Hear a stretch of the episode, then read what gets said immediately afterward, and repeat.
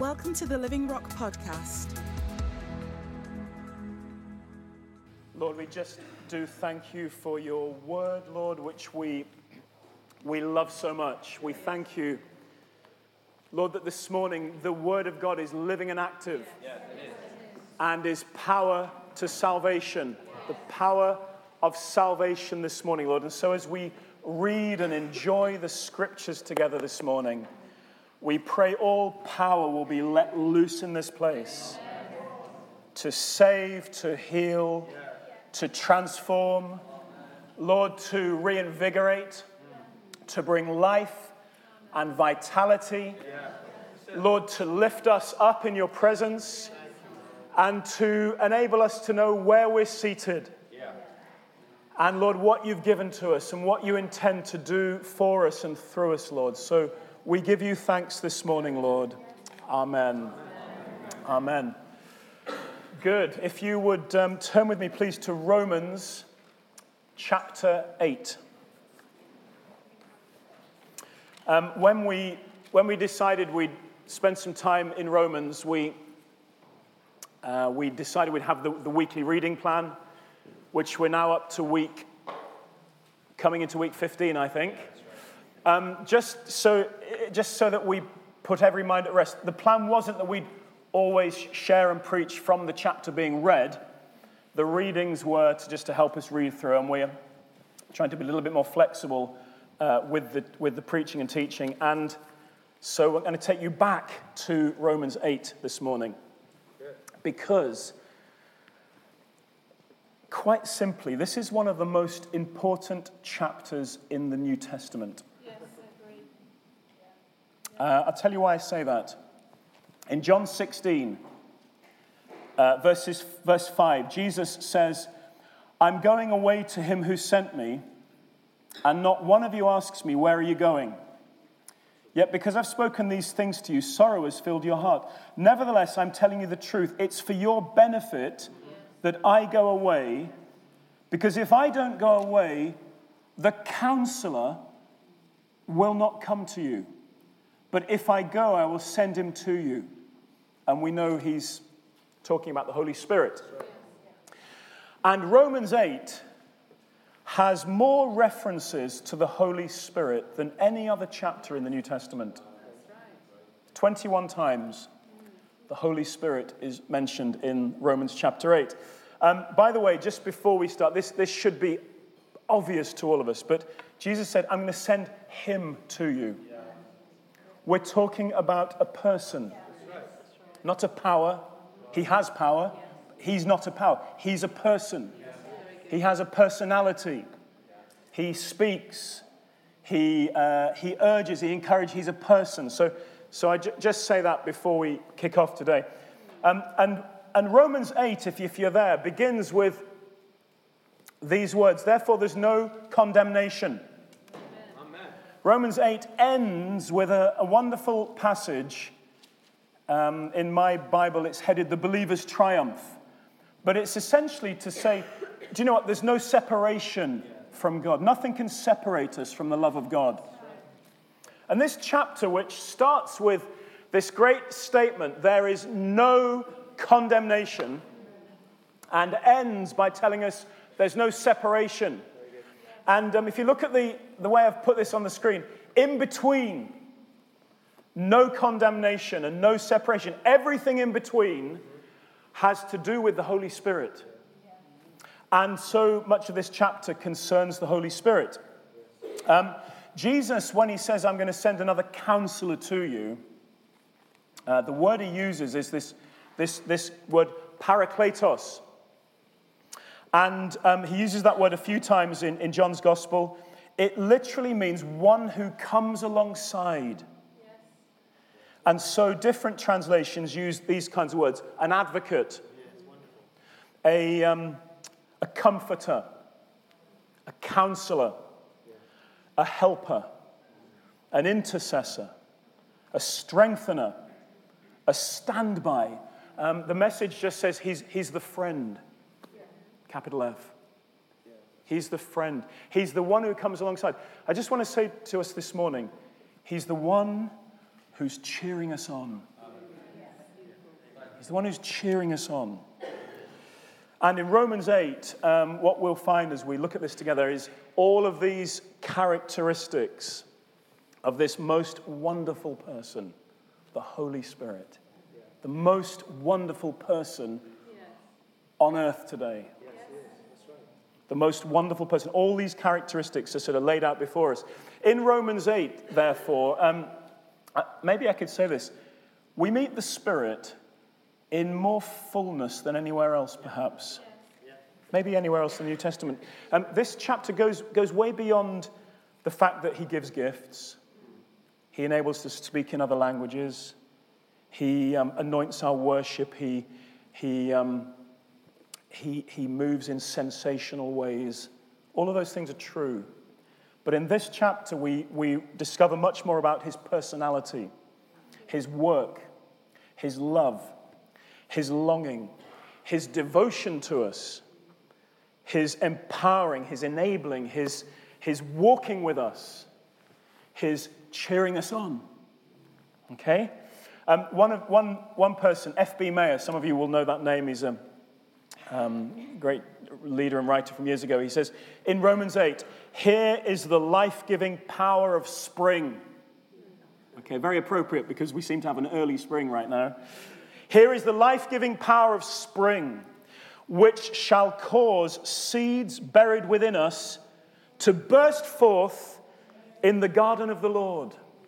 And that's my prayer this morning that, that as we read this, as, as, as, the gos- as the power of this gospel message comes, something will burst forth the fresh light of spring. Now, before we read Romans 8, just have a look back to Romans 7 and verse 6, because um, Paul doesn't say actually much about the Holy Spirit until we get to Romans 8. He's got other things, as you've read through this, this um, epistle, you'll know he's had to deal with so many other, um, so many other things he's had to explain before we get to this. But in Romans 7, verse 6, there's this, there's this tantalizing hint of something we're about to discover more of. He says, Now we've been released from the law since we've died to what held us. And of course, he's explained a lot about that in Romans 5 and 6, how Christ has created this new way for us. Now we've been released from the law since we've died to what held us, so that we may serve in the new way of the Spirit and not in the old letter of the law. And what we're going to look at this morning is a whole new way of living. It's the new way of the Spirit, or, or as the New Living Translation um, on the screen behind me says, this is the new way of living in the Spirit. This is the new way of living in the Spirit. This is, this is a new life he's describing. This is a new lifestyle he's describing. And I want to say, church, for all of us, this is the way he wants us to live. This is, this is what he's cheering us on to live like. This is, um, this is wonderful stuff we're about to get into. And so, without further ado, let's read Romans 8. I'm just going to read it, and we're going to come back to different sections and say more about them. So, reading from the Holman Christian Standard Bible. Therefore, and, and by the way, that, that exuberance in worship, it ought to be as present now as we read the scriptures. Okay, so, so carry on with your hallelujahing and you're whooping and you're, you're clapping and you're cheering. Therefore, no condemnation now exists for those in Christ Jesus. Because the Spirit's law of life in Christ Jesus has set you free from the law of sin and of death. What the law could not do because it was limited by the flesh, God did. He condemned sin in the flesh by sending his own Son in flesh like ours, under sin's domain, and as a sin offering, in order that the law's requirement would be accomplished in us who do not walk according to the flesh, but according to the Spirit. For those whose lives are according to the flesh think about the things of the flesh. But those whose lives are according to the Spirit think about the things of the Spirit. For the mindset of the flesh is death, but the mindset of the Spirit is life and peace. For the mindset of the flesh is hostile to God because it does not submit itself to God's law, for it's unable to do so. Those whose lives are in the flesh are unable to please God. You, however, are not in the flesh, but in the Spirit, since the Spirit of God lives in you. But if anyone does not have the Spirit of Christ, he does not belong to him. Now, if Christ is in you, the body is dead because of sin, but the Spirit is life because of righteousness. And if the Spirit of Him who raised Jesus from the dead lives in you, then He who raised Christ from the dead will also bring your mortal bodies to life through His Spirit who lives in you. So then, brothers, we're not obligated to the flesh to live according to the flesh. For if you live according to the flesh, you're going to die. But if by the Spirit you put to death the deeds of the body, you will live.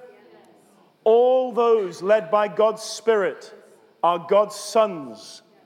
For you did not receive a spirit of slavery to fall back into fear, but you received the spirit of adoption, by whom we cry out, Abba, Father. Right. The Spirit Himself testifies together with our spirit that we're God's children. And if children, also heirs, heirs of God and co heirs with Christ, seeing that we suffer with Him so that we may also be glorified with Him. For I consider that the sufferings of this present time are not worth comparing with the glory that's going to be revealed to us. For the creation eagerly waits with anticipation for God's sons to be revealed. For the creation was subjected to futility, not willingly, but because of him who subjected it, in the hope that the creation itself will also be set free from the bondage of corruption into the glorious freedom of God's children. For we know that the whole creation has been groaning together with labor pains until now. And not only that, but we ourselves, who have the Spirit as the first fruits, we also groan within ourselves, eagerly waiting for adoption, the redemption of our bodies. Now, in this hope we were saved. Yet hope that it's not seen is not hope. Hope that is seen is not hope, because who hopes for what he sees? But if we hope for what we do not see, we eagerly wait for it with patience. In the same way, the Spirit also joins to help in our weakness. Because we do not know what to pray for as what to pray for as we should but the spirit himself intercedes for us with unspoken groanings. And he who searches the hearts knows the spirit's mindset because he intercedes for the saints according to the will of God. We know that all things work together for the good of those who love God, those who are called according to his purpose. For those he foreknew, he also predestined to be conformed to the image of his son, so that he would be the firstborn among many brothers. And those he predestined, he also called, and those he called, he also justified, and those he justified, he also glorified. What shall we say about these things? If God is for us, who's against us? He did not even spare his own son, but he offered him up for all of us. How will he not, along with him, grant us everything? Who can bring an accusation against God's elect? God is the one who justifies. Who's the one that condemns? Christ Jesus is the one who died, but even more has been raised. And he also is at the right hand of God and intercedes for us. Do you know you've got two of the Trinity are interceding for you? Who can separate us from the love of God? Can affliction or anguish or persecution or famine or nakedness or danger or sword? As it is written, because of you we're being put to death all day long, we're being counted as, as sheep to be slaughtered. No, in all these things we are more than victorious through him who loved us. For I am persuaded, I am persuaded that neither death nor life, nor angels nor rulers, nor things present, nor things to come, nor height, nor depth, nor any other created thing will have the power to separate us from the love of God that is in Christ Jesus our Lord. Amen. Amen. This, my friends, is life in the Spirit. And I, I'm persuaded it's the life we long for. I'm persuaded it's um, the life we're born for. Uh, I believe it's entirely possible to live this way. And so let's look at um, some things. Um, if you'd put the next slide up, Marina. Uh, I don't know whether you spotted these as we went through. You wouldn't have spotted all those words. But I want us to look at these things together. First of all, verses 1 to 4 tell us there is now no condemnation for those in Christ Jesus, because the Spirit's law of life in Christ Jesus has set you free from the law of sin and death. What the law could not do since it was limited by the flesh, God did.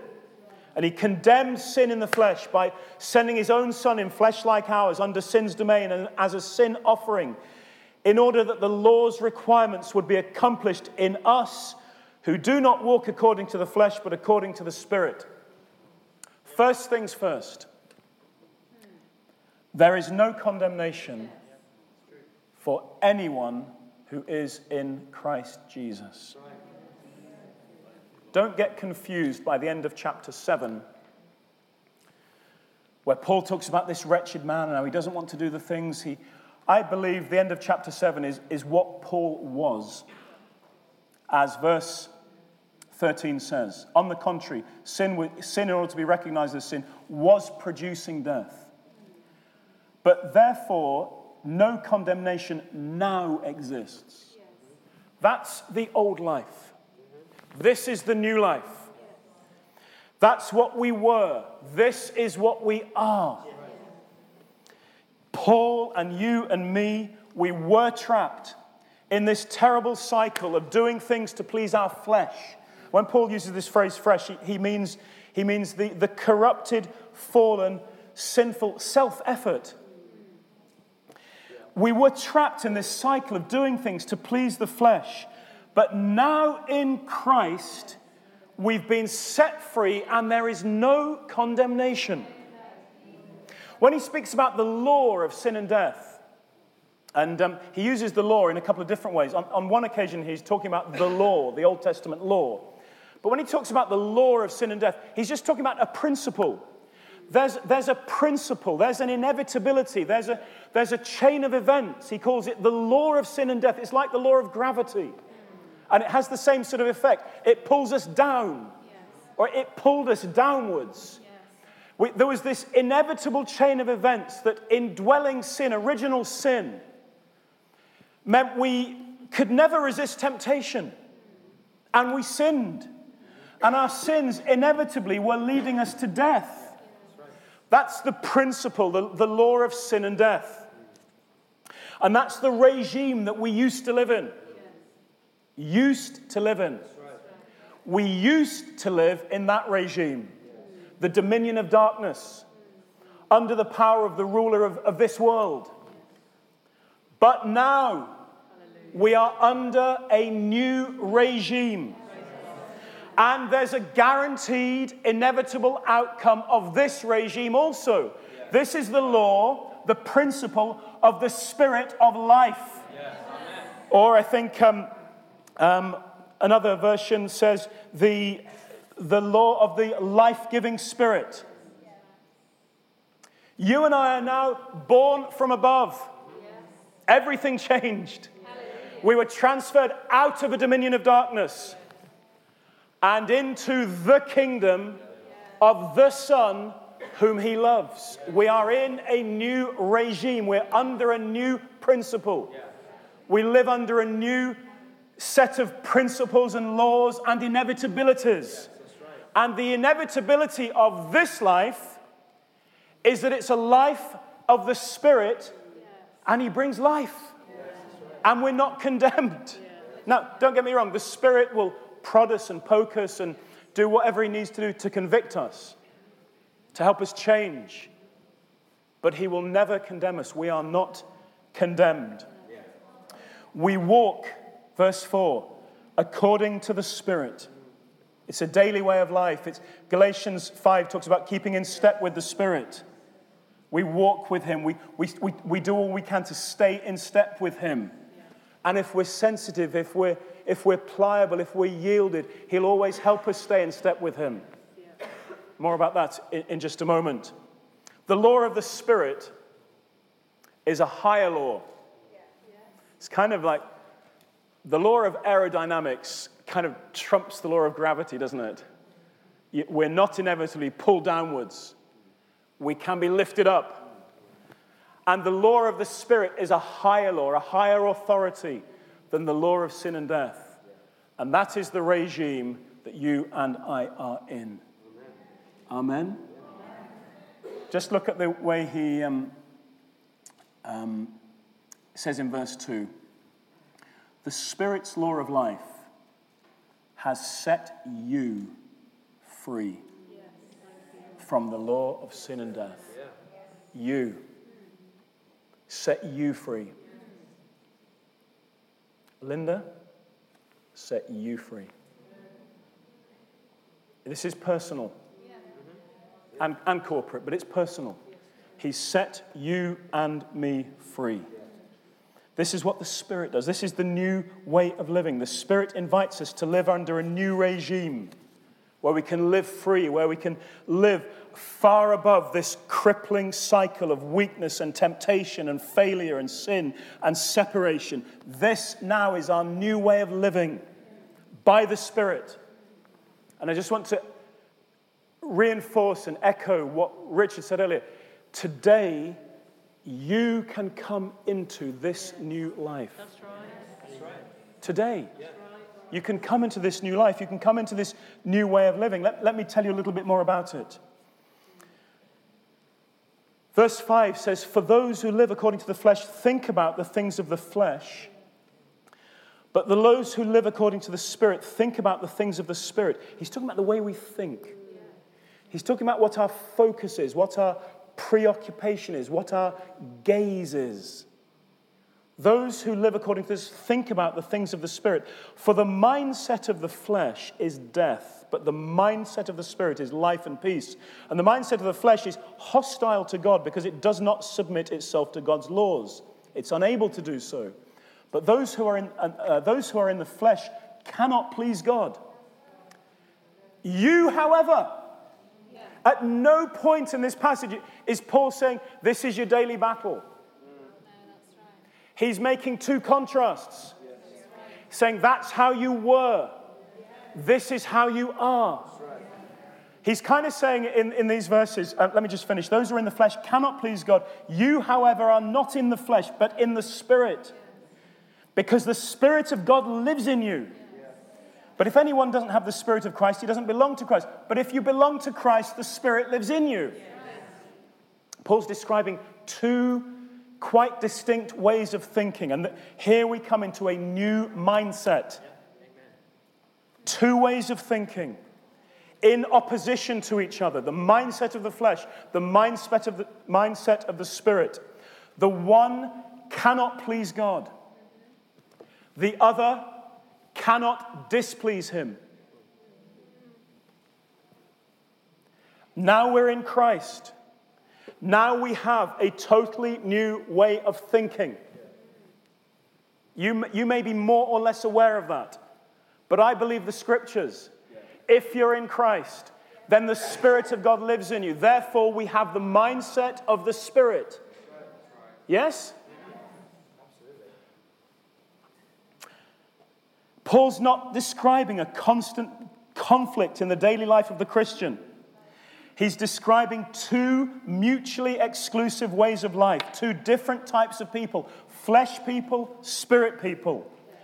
And if you are born again, you can only be of this type born of the Spirit, born from above, a spirit person. Hands up in this room if you know you're sitting next to a spirit person. That's good to see. Good to hear. Um, all of this, all of this, he says in verse 9, he says, the Spirit who lives in you. The indwelling Spirit who brings us into this new life, who gives us a totally radical new way of thinking. As we yield to Him, as we listen to Him, as we let Him say things to us that change us, as we let our spirits, even in worship, as we let the Spirit stir our spirits, and we become more sensitive to what we're declaring on a Sunday when we gather like this. The Spirit is changing our mindset. As we pray and suddenly we remember that we've got an issue with somebody, and we remember what the word says, you, you should sort that out. As we do that, we're, become, we're starting to yield to Him. We're starting to live more and more in the reality of a mindset of the Spirit. It's the life that's entirely possible because it's the life we're born, been born again into. What does the Spirit do? He gives us this wonderful new way of thinking. He comes alongside us, He lives within us, He reorders our priorities, He retrains our reactions to things, He reconfigures our habits. It's the new way of living. It's the new way of living. And then there's another thing, and I've used, I've used an interesting word for this. I'll just read the scriptures first. If Christ is in you, verse 10, the body is dead because of sin, but the spirit is life, or, or, or the spirit gives life because of righteousness. And if the spirit of him who raised Jesus from the dead lives in you, this, this, there, was a, there was a stirring when we read this earlier. Then he who raised Christ from the dead will also bring your mortal bodies to life through his spirit who lives in you. Here's my new word there's a new aliveness. I just think a new word, a new word, a sermon is a good principle, isn't it? A new aliveness. Meaning this, and um, somebody looked at this earlier and said, Do you mean a new vitality? It's much more than that. It's a new aliveness. If Christ is in you, he is in you. He brings life. The Spirit brings life. Our bodies may well be subject to aging and decay. A, there was an original sin. We all live uh, with bodies that reflect some of the outcome of that. But the Spirit gives life. And of course, what he's talking about, first of all, is there's a coming day when Jesus returns. We will be resurrected. There will be bodily resurrections. But even here and now, is it not the case that our bodies can experience resurrection life? There can be a quickening, there can be a new vitality, there can be a new aliveness in our bodies. The Lord wouldn't speak about a haven of health if that weren't the case. He wants to refresh and release and heal and, and restore physical bodies minds, emotions, here and now in this age. Amen? That's really important that we, we believe that together. He wants to come against emotional distress and mental turmoil and bodily sicknesses. And I don't know whether this, this is the best link, but I just thought of that verse that Mike preached on a couple of weeks ago. Therefore, by the mercies of God, I urge you to present your bodies as living sacrifices. And I know we don't normally think of it in this context, but I want to present my body to the Lord. Say, Lord, quicken me. Keep me alive. Keep me young. Keep me fresh. Keep me vital. There's much to be done. He wants, he wants, he wants a church full of quickened bodies, healthy emotions, stable minds a haven of health. What does the Spirit do? He, he, he does all these things. He raises us, He lifts us. He, he's the Spirit of Him who raised Christ from the dead. That, that was no, what can I say? That was no small thing. All the sin of the world, all the demonic powers at Satan's disposal, all pressed on Jesus I, I prefer to think he drew them to himself. He drew them all to himself. He died under their weight. We, cannot, we, we can't even come close to being on the edges of being on the right at the periphery of imagining it. He received in himself all of that, and the, by the Spirit of God, God raised him from the dead. The Spirit of him who raised Christ from the dead is living in you. Wow. That, that's, enough to come, that's enough to come here for this morning, isn't just to know that? The Spirit of Him who raised Christ from the dead is living in me, is living in you. He's alive in me, He's alive in you. He's bringing life. He doesn't just want to wait till this, this one. Um, back. He wants to do it here and now.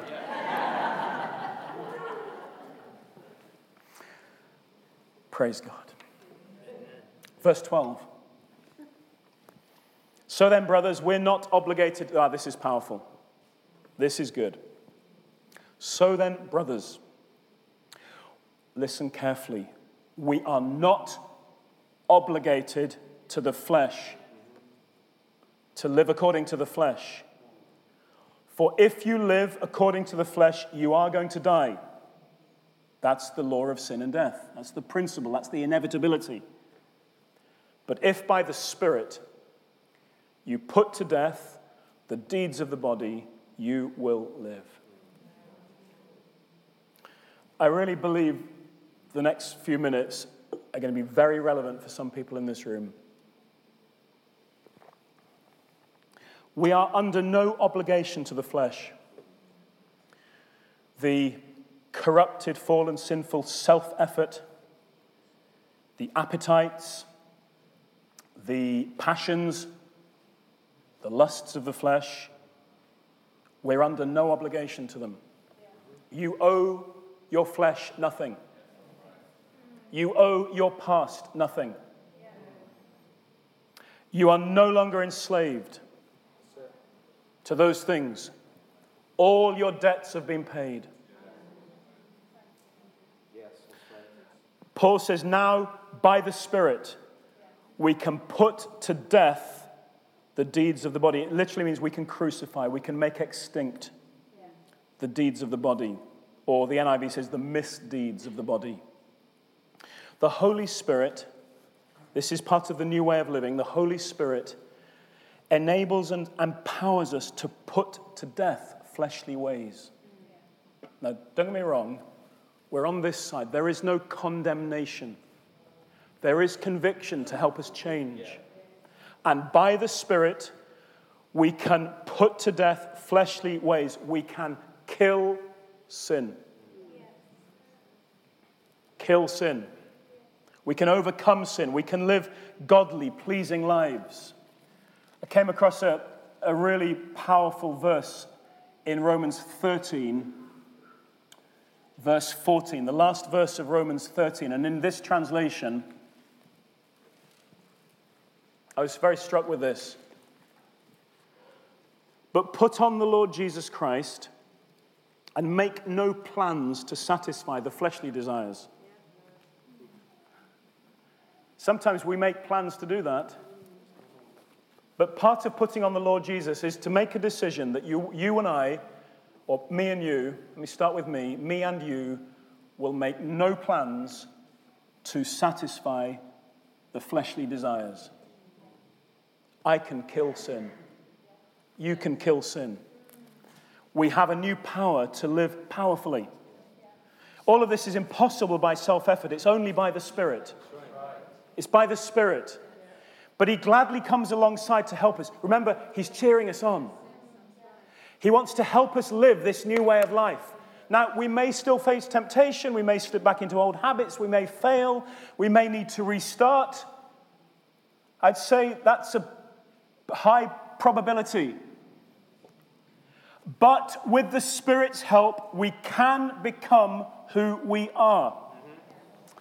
Love this quote by R.A. Torrey, writing over 100 years ago. He says, In the Spirit's power, it is our privilege to get daily, hourly, constant victory over the flesh and over sin. What a wonderful thought. We can get daily, even hourly, victory over flesh and over the sin. Over sin. Do you believe it's possible for you to not sin for the next 10 seconds? Yes. Okay. Well, show of hands. Who believes you could, you could live without sin, without sinning for the next 10 seconds? Hands up. Okay, the next 30 seconds. The next minute. The next hour. I'm not, I'm not really, I am looking, but I'm just taking nothing in, don't worry. You're all a big blur at the moment. It's not the eyesight. The next, the next day, could, could, could, could you live the next day without sin, do you reckon? Good. I, I, I like this. R.A. Torrey, I believe him, it's possible to get daily, hourly, even constant victory over the flesh and over sin because we're free from the past. We don't have to go back, we don't have to relive it. We're free. I'm free from past passions and sins and excesses and excuses. I'm free from sexual sin, from bitterness.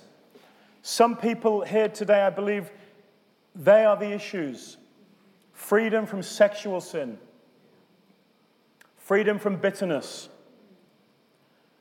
And I wouldn't say this is a sin, but, but I just want to also say freedom from a cripplingly low self esteem, free from self harming, free from eating disorders. In the message, these verses say this this is great. Don't you see that we don't owe this old do it yourself life one red cent? I don't know what a red cent is, but. Don't you see that we don't owe this do it yourself life one red cent? There's nothing in it for us, nothing at all. The best thing to do is give it a decent burial and get on with your new life. God's Spirit beckons. There are things to do and places to go. Folks, He's cheering us on. There are things to do, there are places to go. And the Spirit makes it entirely possible for us to live every day free from that old law of sin and death. We can kill sinful habits. We can overcome every weakness. We can live the way we long to live. This is our new way of living by the Spirit. And then verse 14. All those led by God's Spirit are God's sons. For you did not receive a spirit of slavery to fall back into fear, but you received the spirit of adoption.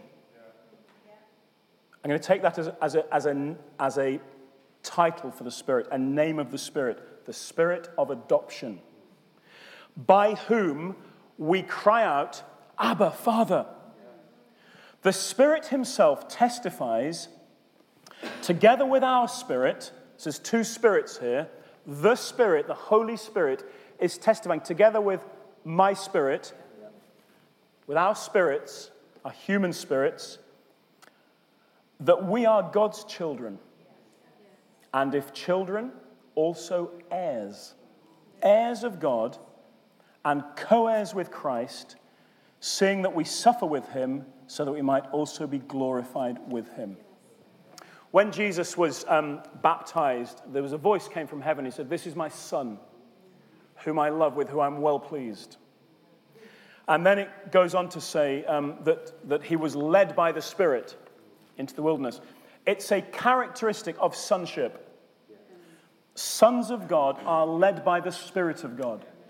Every time you, you, you hear him speak, you, you feel that urging, you, you feel that discomfort because something's not right. He's working through your conscience. Every time He leads you like that is further proof you're a child of God. Rejoice when it happens. He, he's proving your sonship, He's proving His fatherhood. And He's declaring, This is my daughter, whom I love, with whom I'm well pleased. This is, this, here's another son of mine. Not the firstborn, of course, but here's a son of mine, and I love him, and I'm well pleased with him. He leads his sons. This new way of living involves really personal, direct interventions and promptings and warnings that come from within. It's to be our regular experience. You know, adoption, um, adoption was not a Jewish practice, but it was common in Rome. And a child um, who was chosen to inherit his adopted father's name and his adopted father's estate would be legally recognized as a son. And then um, all his previous family ties would be severed. Then he had his debts cancelled. And this, this adopted son and then embraced a new identity, a new status, new responsibilities, and new privileges. And it's interesting, isn't it? Um, verse 15, he says, You didn't receive a spirit of slavery You'd think that he'd go on to talk about almost like the, the contrast with slavery would be freedom. But, but Paul goes even further. This contrast is, is not just freedom, it's adoption. And in this church in Rome, where there would have been slaves in, amongst the congregation, I wonder whether this concept of being adopted was like even more significant than being forgiven. Maybe there's some amongst us this morning where, because of your past, your family situation, the way, the way, the way you grew up in your natural family, this concept of adoption into God's family, it kind of means everything. Yes. He's adopted me. I'm a son of God. I'm a daughter of God legally recognized. All those previous family ties severed. My debts have been cancelled. I've embraced a new identity, a new status, new responsibilities, new privileges. And there's something else. I can call him Abba, Father.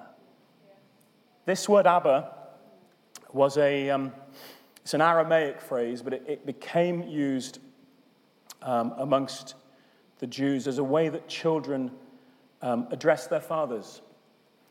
Um, but it was never used of God. And then in, um, in, in Mark 14, Jesus himself refers to the Father as Abba Father. But here in Romans 8, Paul's saying this is the privilege of all of us now. It, it, was, it was a phrase that was, was very tender, very personal. It, it, it wasn't used of God, but it is now. He, he's, not our, um, he's not our daddy as such, but he is Abba Father. It's very personal, it's very tender. Um, I, I read this little, little quote about it. It said, No servant would ever address a master by a name so dear and so tender the use of such a name is the exclusive privilege of sons. We are children of God. We're in a new family. We have a new status. There's a place for you at His table. He is the spirit of adoption. It's, it's His task, it's His work, it's His joy, it's, it's His delight, and He lives within us. And He stirs us to know God as Father, and He, he, he calls out from within. It's like deep calls to deep. The Spirit testifies with my spirit and witnesses, and my spirit witnesses back again that I'm a child of God. It's as if the Spirit is saying, David, you are a beloved Son of God. And my spirit calls back, Yes, I am. I am a beloved Son of God. Deep is calling to deep. This is the new way of living. And then verse 22. I've missed out a few verses, but verse 22 says, Not only that, but we ourselves, who have the Spirit as the first fruits, we also groan. He's talked about creation, nature, all of creation groaning, awaiting glory, awaiting, awaiting the, the liberty, the freedom that will come when God restores all things. He says, You also, um, um, where are we? Verse 22. We know that the whole creation has been groaning together with labor pains until now, and not only that, but we ourselves, who have the Spirit as the first fruits, we also groan within ourselves, eagerly waiting waiting for adoption. Now, that's not that we've not been adopted, but, but the public manifestation of that is still to come. The redemption of our bodies. And now, in this hope, we were saved, etc. Hope that is not. Um, hope that is seen is not hope, but we are eagerly awaiting something we've not yet seen. This is a new future. All of creation, there's a cosmic groaning going on. All of creation is awaiting its restoration, and we're waiting too. But whereas creation can only cry out to, to a creator, we can cry out to our Father. And unlike the rest of creation, we have the first fruits of what is to come. We have the Spirit as the first fruits. Ephesians talks more about that. Now we experience things in part. This new life, this new life in the Spirit, we experience many things in part. We have the Spirit as the first fruits, but we are tasting the powers of the age to come. How many of us speak in tongues? It's a power of the age to come. How many of us ever um, feel we hear God speaking to us. It's a power of the age to come. How many of us believe we can talk to God in prayer? A power of the age. It, it, it's kind of, this is something from the age to come brought into this age. We can receive words of knowledge. We can move in gifts of the Spirit. We can hear God speak. We can experience healings. These are superpowers received in this age, and they're given to those of us who have a new future as part of our new way of living. And there's one more thing, but it's brilliant. Verse 26. In the same way, the Spirit also joins to help us in our weakness because we do not know what to pray for as we should. Anybody ever experienced that? I'm not sure how to pray. But the Spirit Himself intercedes for us with unspoken groanings, more groanings going on. And He who searches the hearts knows the Spirit's mindset because He intercedes for the saints according to the will of God. There is a new prayer for us. The Holy Spirit comes to help us in our weaknesses, in our, in our, in our, when we don't know what to pray, when we don't know the big picture, when we're not sure the best outcome, the Holy Spirit comes to intercede. That word means to rescue someone who's in trouble. I love that. The Holy Spirit can certainly administrate the sensational things, but He also knows when we're struggling. And He comes alongside. And I don't fully understand this, but he says he intercedes for us. I think that means both for us and for us.